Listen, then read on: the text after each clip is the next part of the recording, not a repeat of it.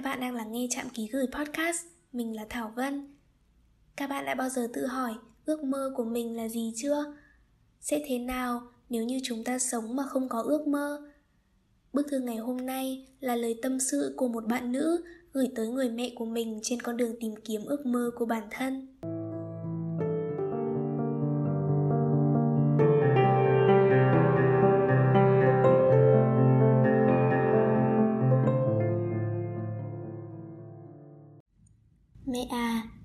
Con đây? Chắc mẹ bất ngờ lắm. Mẹ nhỉ? Chưa bao giờ con kể mẹ nghe về ước mơ của con. Vậy mà hôm nay con lại ngồi để viết những dòng này cho mẹ. Thật ra con cũng chẳng biết phải bắt đầu từ đâu Phải nói mẹ nghe như thế nào. Bởi con sợ mẹ sẽ buồn Sẽ thất vọng vì con. Con là đứa sống mà chẳng có ước mơ. Mẹ ạ. Hồi còn bé, người lớn vẫn hay hỏi con những câu hỏi Sau này con muốn làm gì? Ước mơ của con là gì? Khi ấy con còn bảo Sau này con muốn trở thành chủ tịch nước, thành thủ tướng, rồi chủ tịch quốc hội Bởi con nghĩ rằng nếu như con trở thành người to nhất nước Thì con sẽ không để ai phải nghèo, phải khổ Không để xã hội có người xấu sẽ không để những bạn nhỏ như mình phải bỏ học đi kiếm tiền lớn hơn một chút. Con vẫn mang trong mình lý tưởng cao cả đó. Muốn xã hội này tốt hơn. Thế là con lại ước mơ làm cảnh sát, công an để bắt tội phạm, làm thẩm phán, luật sư để thực thi công lý, làm bác sĩ để chữa bệnh cứu người. Rồi khi biết nghĩ, biết nhận thức về bản thân và xã hội, con chỉ mong là một người có ích, mong mình kiếm thật nhiều tiền để tự lo cho bản thân, rồi nuôi bố mẹ đưa bố mẹ đi du lịch thật nhiều nơi. Đến khi vào cấp 3 suy nghĩ dần chín chắn, trưởng thành, bắt đầu có những định hướng nghề nghiệp cho tương lai, còn lại nhận được những câu hỏi, sau này muốn làm nghề gì? Khi ấy con thực sự không biết phải trả lời thế nào, mẹ ạ. Con bảo rằng con muốn làm luật sư, bởi vì con người con đúng sai rõ ràng. Muốn bảo vệ người tốt, bảo vệ lẽ phải nhưng họ bảo con hiền quá, lại không thích tranh cãi, làm sao làm được luật sư? Rồi có lần con bảo con muốn trở thành chuyên gia tâm lý, con muốn chữa lành những tâm hồn tổn thương, giúp mọi người sống tích cực hơn, yêu đời hơn. Họ lại khuyên nghề này mới mà khó kiếm việc lắm, con lại còn ít nói nữa, không hợp đâu. Đến lớp 12 Vẫn câu hỏi đó, Mà con chẳng biết mình nên học gì. Mẹ ạ con thích sự tự do Phá cách Không muốn bị trói buộc. Thế là con nghĩ mình sẽ học thiết kế đồ họa Rồi viết blog. Họ bảo sao lại muốn cuộc sống tự do? Phải học gì để tìm một công việc ổn định chứ? Con cũng tự hỏi bản thân mình nhiều lắm. Nhưng những thứ con thích rất nhiều mà chẳng biết đâu mới là thứ mình thật sự đam mê. Hồi ấy, đứng trước ngưỡng cửa quan trọng của cuộc đời con từng bắt buộc bản thân phải tìm cho mình một thứ gọi là ước mơ. Bạn bè khi ấy đều điền nguyện vọng vào các trường mà mình yêu thích. Có bạn đã bắt đầu cố gắng chạy đến chiếc áo blue trắng từ những năm tháng cấp 2 bạn còn kể về cuộc sống đại học trong mơ của bạn ấy, rồi cả chuyện sau này ra trường. Bạn muốn xin công tác ở một vùng núi xa xa. Rồi cả để thực hiện ước mơ đó, bạn ấy đã lập ra một kế hoạch như thế nào?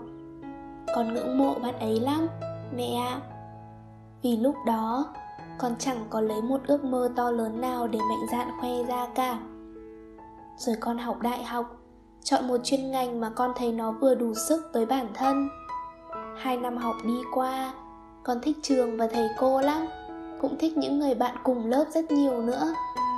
Nhưng con vẫn không đủ can đảm để trả lời rằng đây có thật sự là ước mơ của mình hay không bạn con bảo, mày ngồi lại, dành một ngày liệt kê các ngành học mà mày thích, xem cái nào mang lại cho mày cảm xúc mãnh liệt nhất.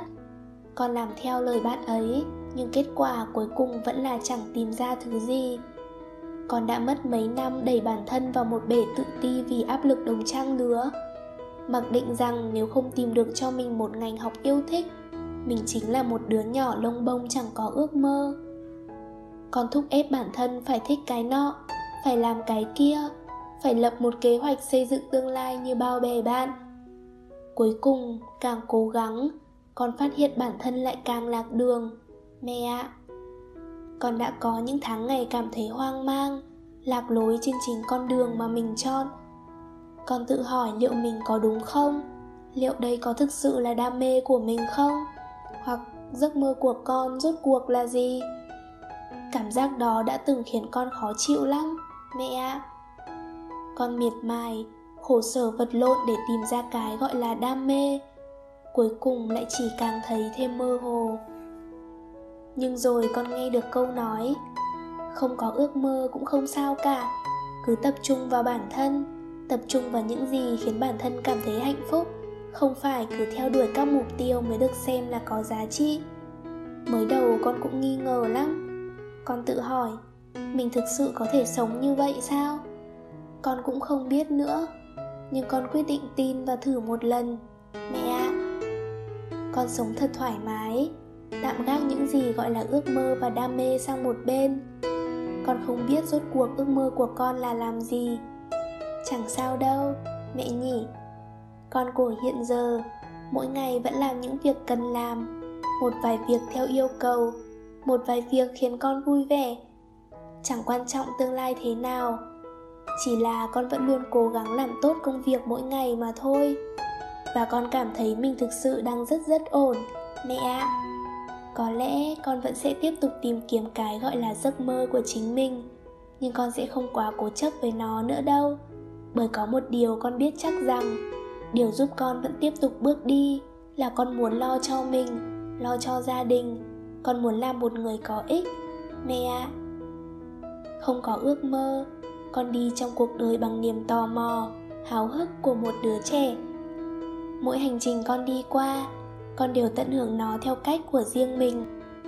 Cũng vì không có ước mơ, nên con cố chấp vào điều con nghĩ và cảm nhận. Nếu có thất bại, thì đó sẽ là một bài học giúp con mạnh mẽ và trưởng thành hơn và đó cũng là hành trang để con tiếp tục đi và tìm kiếm được những điều mới mẻ hơn nữa. Nhiều lúc con lại tự an ủi bản thân.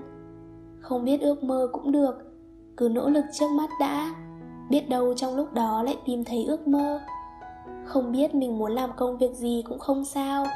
Miễn đó không phải là việc xấu và nó tạo ra thu nhập, rồi sẽ tìm thấy sự yêu thích của bản thân.